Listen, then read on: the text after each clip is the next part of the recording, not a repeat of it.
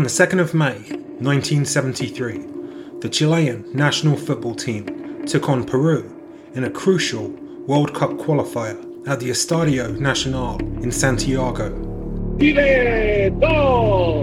Victory, coupled with success in a subsequent playoff, meant that only the Soviet Union stood between Chile and a place at the World Cup finals. That game against a nation whose government had friendly ties with Chilean President Allende would take place in November at the same venue. But Chileans would come to remember 1973 for more important reasons than football. Powerful figures had been plotting against the democratically elected Allende for two years, both at home and in Washington, D.C., at the White House. I would go to a confrontation with him the quicker the better. We're not going to put anything openly on. We can put someplace behind the scenes. You're going to kick the hell out of the Chileans. The Chilean football team did qualify for the World Cup, but only because their opponents from the USSR forfeited the match in protest at the CIA backed military coup that saw President Allende killed and thousands imprisoned, tortured, or killed in the very stadium that was due to hold the match. In this episode, I speak with Professor Kristin Sorensen, an expert on global studies, whose specialties include Chile about the notorious regime of General Augusto Pinochet and the devastating and lasting impact it has had on the lives of ordinary Chileans. At the height of the Cold War, democracies in South and Central America toppled like dominoes as the United States and the Soviet Union used a variety of overt and covert tactics to ensure friendly governments came to or remained in power. Chile was one of the few nations with a democratically elected government when Salvador Allende formed a coalition government in 1970. But the problems affecting neighbouring states were also present in Chile, as Professor Kristin Sorensen explains. Chile has always been a very divided society. It's a very unequal society. Salvador Allende did not just represent the communists and the socialists. There was a coalition of several left wing parties who all supported him and helped him to become elected. And many, many people in Chile saw their lives improve under his government, under those first three years that he was able to be in power. Um, many young people were able to go to the university for the first time. It was affordable for the first time many people could count on having the basic food necessities that they needed for their families, to have a home that was safe. There were many improvements for some of the most marginalized, but inflation was out of control. The CIA was actively involved in undermining what the Allende government was doing. The CIA was collaborating with right wing group within Chile. One example in particular was these food distribution centers that were set up by the government to try to provide basic foodstuffs to everybody. A lot of those supplies were getting hoarded, then being sold on the black market, not going to the intended recipients. Plus, the political center in Chile, they have always played a really important role. So when Allende first became president, he had the support of most Christian Democrats. The Christian Democratic Party is a centrist, has historically been a centrist party. But during the years Allende was president, the many Christian Democrats decided they no longer felt comfortable with what was happening. It was too dramatic. They also were vocal along with the political right in calling for a change, in calling for Allende to step down there was a congressional election in February 1973, and people who opposed Allende were hoping that more members of Congress would be elected who were on the political right and opposed to Allende, but actually the opposite happened. Allende gained more seats in Congress in that February congressional election. And so after that, those in the center and the right who opposed Allende started becoming more vocal for a more drastic change to end the Allende government. And they started vocalizing their support for a military coup. And there was an attempted coup on June 29th, 1973, but it was not coordinated. So it was just one faction. And it was not successful. But Allende knew, and everybody in the country knew, that there was still this push for something dramatic to happen. By September 11th, 1973, the four commanders of the different branches of the armed forces in Chile were consolidated and they had the support of the Nixon administration to stage a coup that turned out to be successful. Allende's government ended on September 11th, 1973 with the support of many Chilean people on the political right and in the political center. But many people who had supported the coup thought that it would just be an act that would restore Chile to democracy again soon through new elections, especially the Christian Democrats. They had not anticipated that the military would maintain control of the country for so long. As the years started to pass, many who had initially supported the coup, especially in the political center, especially the Christian Democrats, became more and more vocal and outspoken, calling for a change. And they became targets of the regime, just as initially people on the political left had become targets of the regime. Pinochet ended up staying in power for 17 years until 1990. The human rights abuses began immediately with the takeover by the military, and those expanded over time. But which people were the initial targets of Pinochet's regime? Original targets included members of the Allende government, people who were affiliated with the Socialist Party, the Communist Party, there was another leftist group called the Revolutionary Leftist Movement. That's how we would say it in English. And people who were affiliated with that group were also targeted. The vast majority of people who were targeted were young adults, lots of university students, college students, high school students, primarily male, but also many female prisoners and anyone who was perceived as a threat. So it was not just if you were affiliated with a leftist political party. It was if you challenged those in power for any reason. And members of the clergy became targets, university professors, artists, anyone who tried to speak out. They were able to take control of the country very quickly.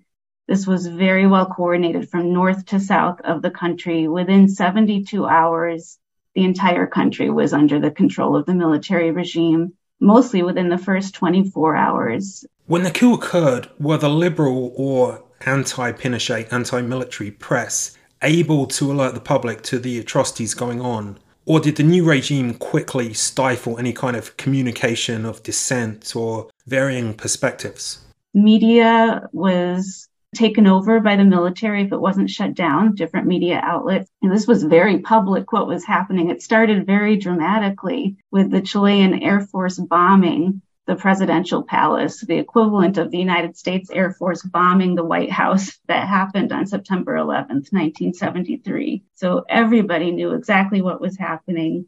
That was televised. There were outlets who opposed Pinochet, who continued to circulate communication, but it was all underground and it was very dangerous to do so. As many Chileans fled, as, as the exile community outside of Chile grew, there was more and more that was circulating externally, internationally as well. What tactics did Pinochet employ to eliminate the opposition? Was it like in communist Romania, for example, where the government created this sense that every third person was a spy? So people ended up reporting their neighbors for trivial things because they feared they'd be reported for something themselves? Or was it more surreptitious, with spies and police looking for any kind of sign of dissent and then whisking people away in the middle of the night? Was both. So, especially in those early months of the regime, a lot of it was very direct, and you would see people detained in public places. On the day of the coup, students in their universities were held under arrest on their college campuses. Your workplace could be taken over. But also within that first year, of the military government, the secret police were established. So first it was called the DINA, that's an acronym, D-I-N-A. And then in the later 1970s, the DINA was replaced with another acronym, the CNI, but they essentially did the same type of work. And they usually, under the cover of darkness, detain people, not acknowledge that they had detained them, torture them, and often forced them to disappear. If your loved one was one of the so called disappeared, was there any mechanism by which these people could seek out information on the whereabouts of friends and family who had presumably been arrested? The relatives of people who disappeared, they tried to do what they could. They took action. They demanded answers from police headquarters, from military barracks, from other government headquarters. They went to the courts but they would never be supported. And they were often lied to, or stories would be fabricated about what had happened to their loved ones. Oftentimes, the officials would say, We have no record of this person. We did not detain them. Other times, they would make up a story and say, Oh, that person was in a relationship, a secret relationship with someone else, and they ran off and they're in a different country now but there were groups who were trying to support the relatives. And so initially, after the military coup, there was a coalition of leaders from different organized religions who came together. They were called the Committee for Peace, Comité Pro Paz, and they were trying to offer support to uh, the family members of the disappeared, helping them to get answers, but it became too dangerous for them. And so eventually this organization was primarily only housed within the institution of the Catholic Church. And then it became called the Vicariate of Solidarity. And the Catholic Church was able to protect these families and protect themselves a little bit more because historically the Catholic Church has been such a powerful institution in Chile. That was the one place where you could get a little bit of protection.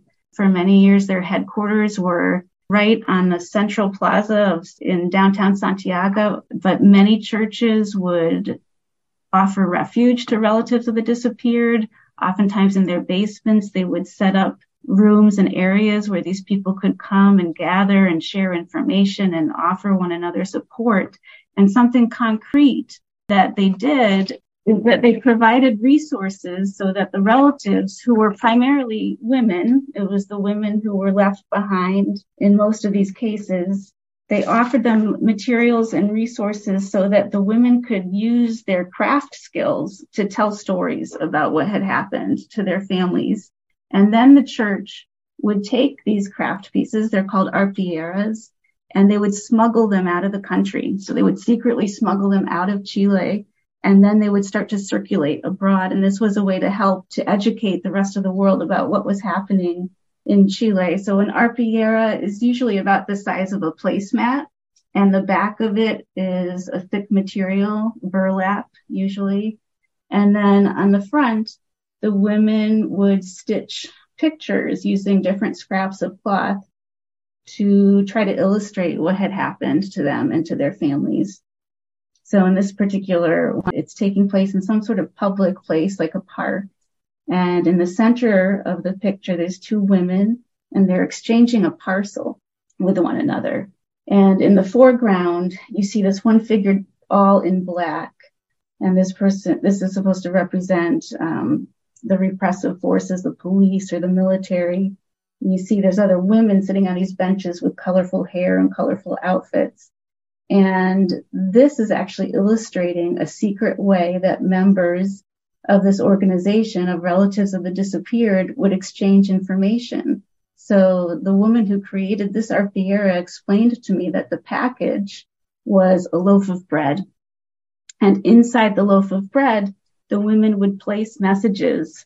And that was a secret way that they could share information in public in a way that looked harmless to the people in power, the authorities who were monitoring them and watching them.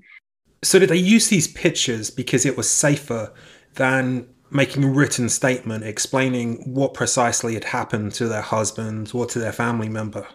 Well, they did that too. So they there were lawyers who were work, working with them within the church who would help them to give their testimony. The lawyers kept a record of all of these materials And they knew that there was only so much that they could do during the dictatorship because the courts were compromised. But they kept very careful records of every single one of these cases. If someone came forward to give their testimony of what had happened to their family and to their loved ones, those records were kept and they've been really useful since the return to democracy in pursuing investigations and trying to bring the perpetrators to justice. Also, often it was the breadwinners in these families who disappeared. They were the income earners. And so the church would pay the women who were creating these arpilleras money in exchange for their arpilleras to help to give them a little bit of income to provide for their families too. I know there were Catholic priests who were actually killed by the Pinochet regime. So, did a fear of further reprisals against the church cause it to offer general support for victims rather than directly confronting the regime? I think at times church leaders did try to take him on pretty directly. This was the only institution that had the power to do so in Chile. Pinochet identified as a Catholic himself, but the leaders of the Catholic Church within Chile, they were not all unified. There were many who supported Pinochet and supported the military government, and there were many others who did not. But the church did, especially as the dictatorship wore on and on, and as it became more and more apparent how many human rights violations had taken place and how many people were affected by that. The leaders did become more outspoken. This coup obviously played out against the backdrop of the Cold War. Did the regime, though, differentiate between their different kinds of opponents? Or did they try to characterize any critic as some kind of revolutionary Bolshevik or Marxist extremist? There wasn't a lot of nuance in their characterization of people whom they considered to be threats. The military leaders did a really good job of dehumanizing the people who were their targets. And I think this was uh, a method that was used especially for the lower ranking military members who had to actually often be on the ground committing the violence. This was a way for them to rationalize what, what they were doing if they could be told that the people they were harming were not even Chilean. Oftentimes the rhetoric was that these were external enemies of the state. Even if they were Chilean citizens, they were not considered real Chileans. Some former Nazi Germans who settled in Chile after the Holocaust even cooperated with the Chilean military during the time of the dictatorship. How would you characterize the role that the international community and foreign media played in addressing and accurately representing the events that were unfolding in Chile? Yeah, there was a lot of variation over time. So, first, this actually begins in the 1960s before Allende becomes president, when in Chile, Eduardo Frei Montalva, a Christian Democrat from the centrist party, was president. He had a very positive relationship with U.S. diplomats. This was overt cooperation with members of the U.S. Embassy in Chile and the Johnson administration in particular wanted to have a very positive, friendly relationship with President Frei because, first of all, their ideologies were somewhat aligned in terms of their beliefs regarding modernization in Latin America and also trying to help people who were more vulnerable in this unequal society, but in a way that wasn't a threat to the status quo. So if they could try to work within the system that was already in place, they thought that could be helpful and steer people away from supporting the more leftist, more extremist political parties and ideas. There was a lot of consultation, especially between President Frei and the US government while he was in power in the 1960s but at the same time, the CIA was also doing things within Chile covertly. And there was oftentimes not a lot of coordination between what the CIA was doing and what the US diplomats were doing. The United States didn't want Allende to become president. They did not want him elected. And they tried to influence what was happening in Chile so that Allende could not become president. After Allende was elected by popular vote in 1970, Chile had a multi-party electoral system. And so Allende did only receive 36% of the popular vote, but it was the largest percentage of any of the candidates. And at that time in Chile, they did not have runoff elections like they do now. So he had already been elected by popular vote, and the US did not want the Congress in Chile to ratify that vote. So they tried to intervene before that vote was about to take place in Congress. And so the CIA was involved in a botched attempt to kidnap General Rene Schneider. And this took place on October 23rd, 1970. During the attempted kidnapping, he ended up getting killed. So the ratification was to take place on October 24th. The CIA and Chilean sympathizers had hoped that this attempt to undermine the process would prevent Congress from supporting Allende.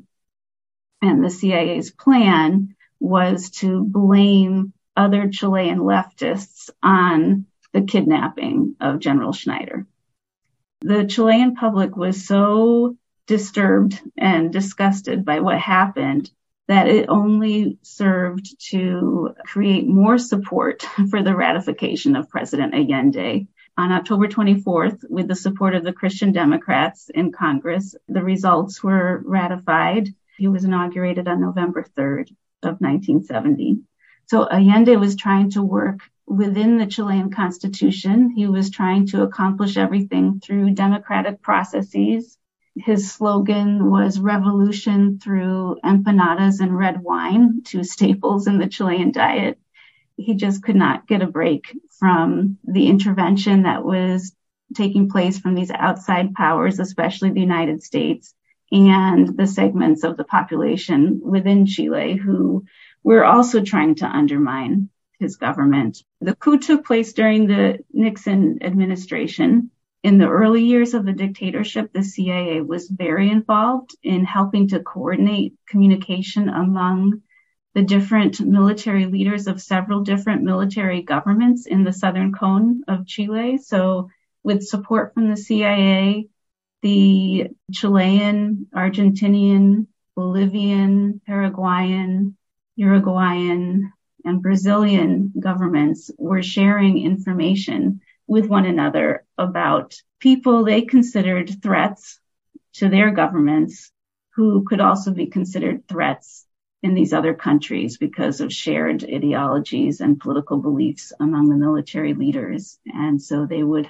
coordinate intelligence and help to ensure that none of these countries were safe for people they targeted. And not only were these countries not safe in the Southern Cone, the CIA and Operation Condor ensured that no place on the planet was safe for some of these dissidents, including in Washington, D.C., a former diplomat of the Allende government, Orlando Letelier, was assassinated along with an American colleague in 1976. It was especially after that when Americans started to pay attention.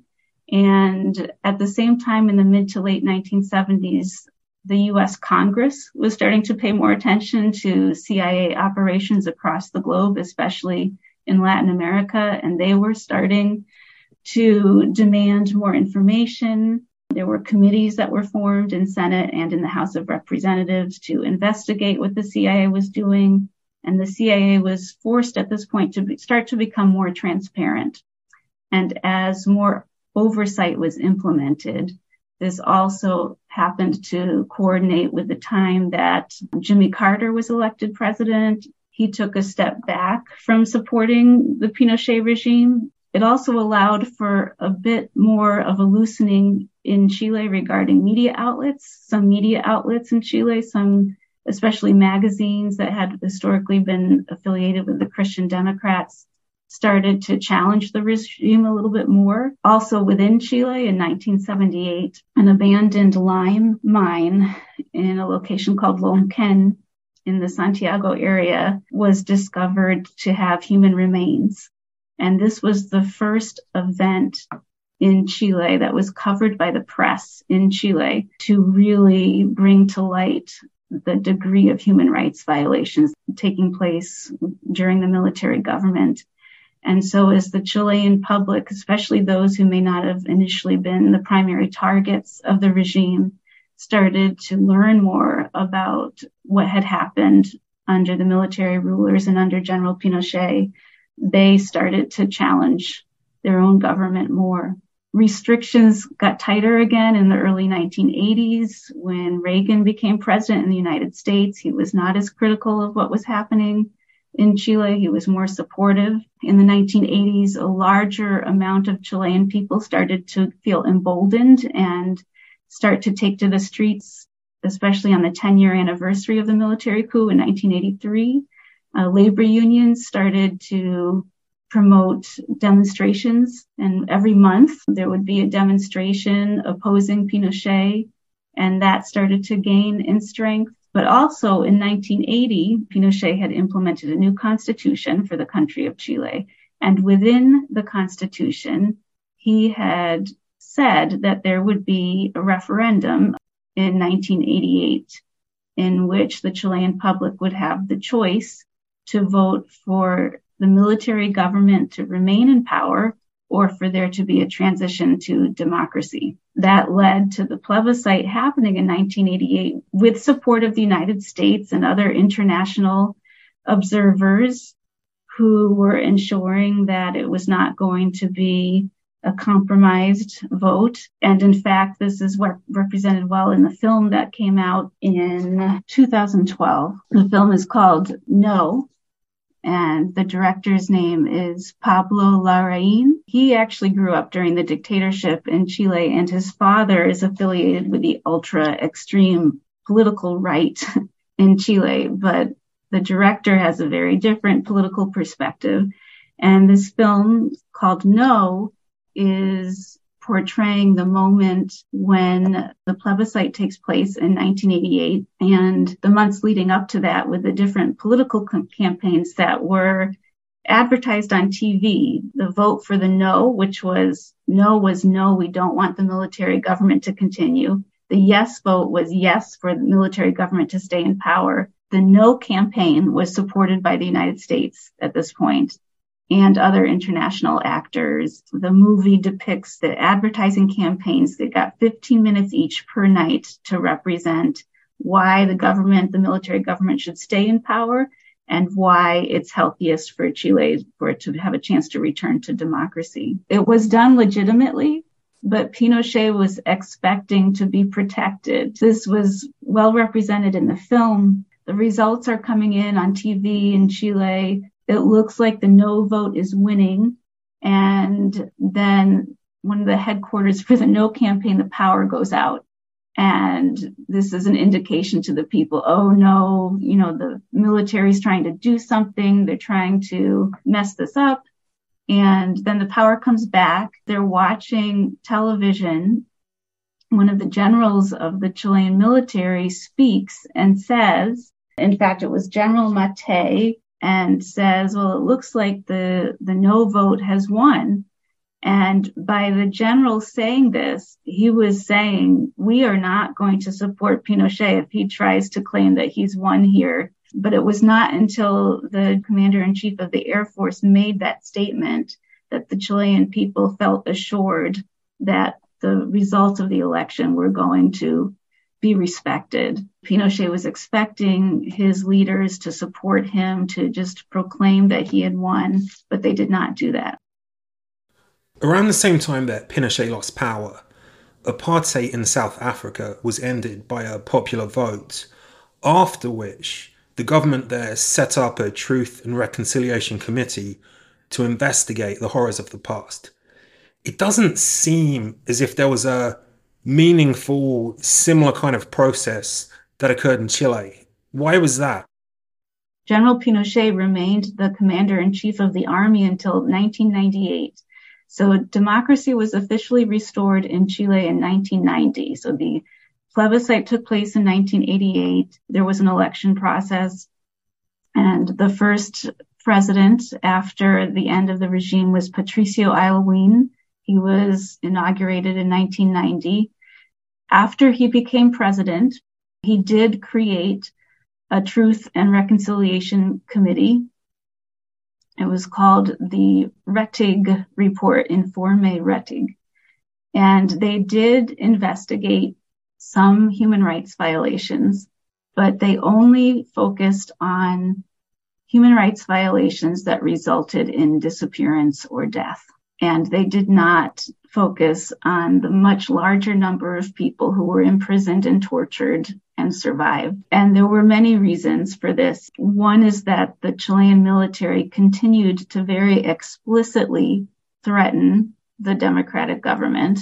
But in addition, I think so many people were traumatized by what had happened during the regime that there was so much fear. And the fear was really holding people back from being more direct and confrontational regarding finding truth and justice for what had happened during the regime. The people who were most directly affected by the violence, especially the relatives of the disappeared, relatives of the executed, they have never been silent. And they were the loudest voices during that transitional period in demanding that their government take more action to get to truth and get to justice for what had happened to their loved ones. But they were often marginalized. They were not given much attention in the press. Things did start to change in 1998. So in 1998, Pinochet was in the UK. He was on vacation. He went there every year with his wife for a vacation. And while he was in the UK, he was having some back problems and consulted with a doctor and the doctor recommended surgery. He checked into a hospital to have this minor back surgery.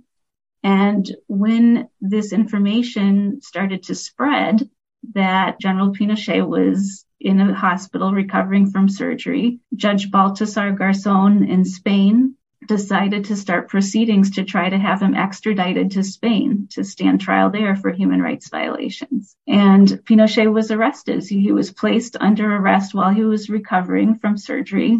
And he ended up having to stay under house arrest in the UK until 2000 as the courts argued about whether the UK should extradite him to Spain or not. Ultimately, he was returned to Chile. He was not sent to Spain. And the argument was that he could not go to Spain to stand trial for health reasons. And there's a very famous image of him landing at a military airport in Santiago. And he's getting wheeled out of the plane with his wheelchair and he's surrounded by his Chilean supporters who are cheering him on. This is a victory that he's been returned to their country. And he stands up and pushes the wheelchair away, which suggests to those people who wanted to see him brought to justice that this was all a charade, that he was able to game the system.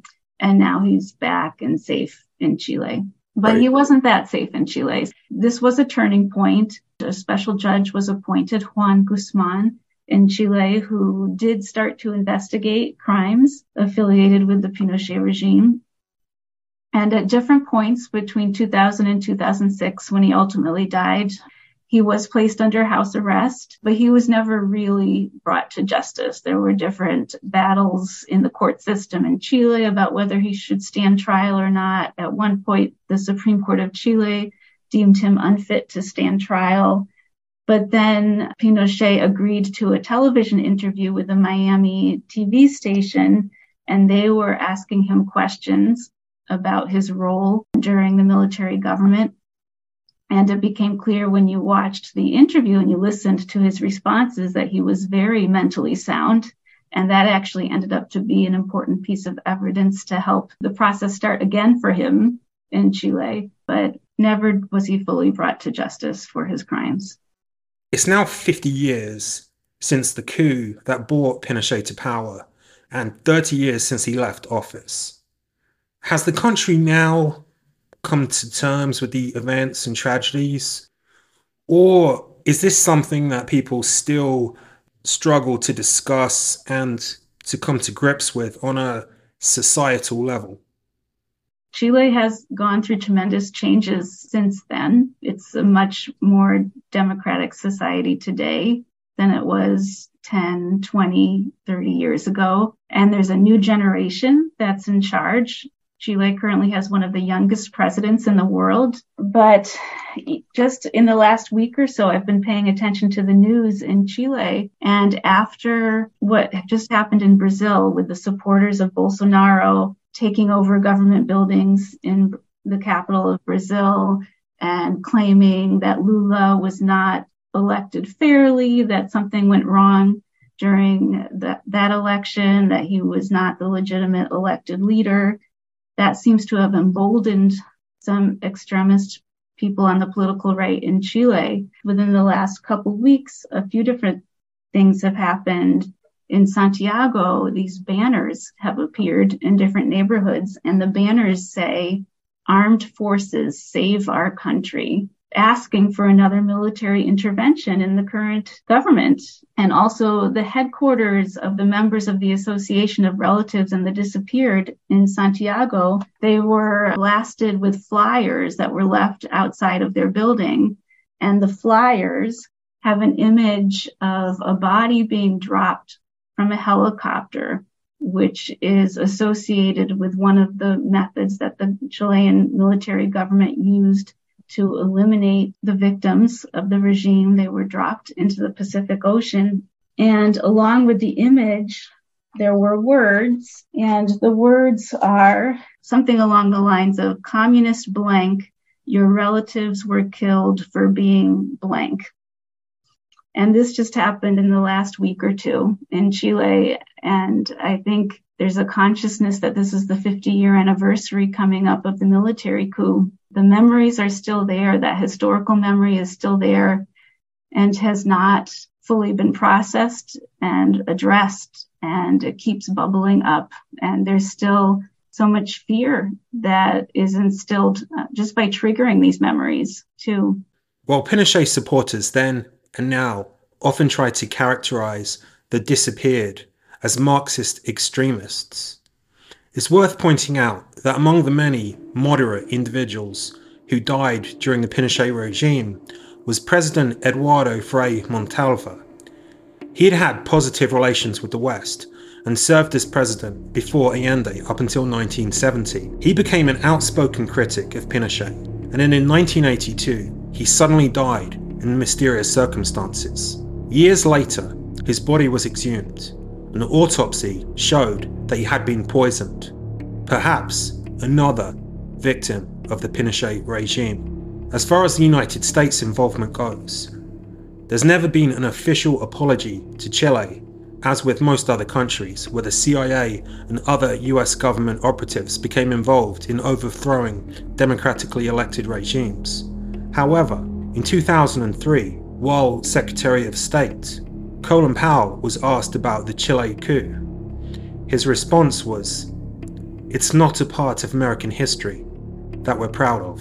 And in 2022, current president of Chile, Gabriel Boric, was asked by CNN interviewer Christiane Amanpour about the possibility of an apology from the United States. But he evaded the question, simply saying it's in Chile's best interest to maintain a positive relationship with the United States? I think unless we become too dangerous to tackle, there's going to be a constant erosion of our international position. We can say what we want about Dulles, but in his period, people were just too afraid to tackle us. They did monkey around the United States.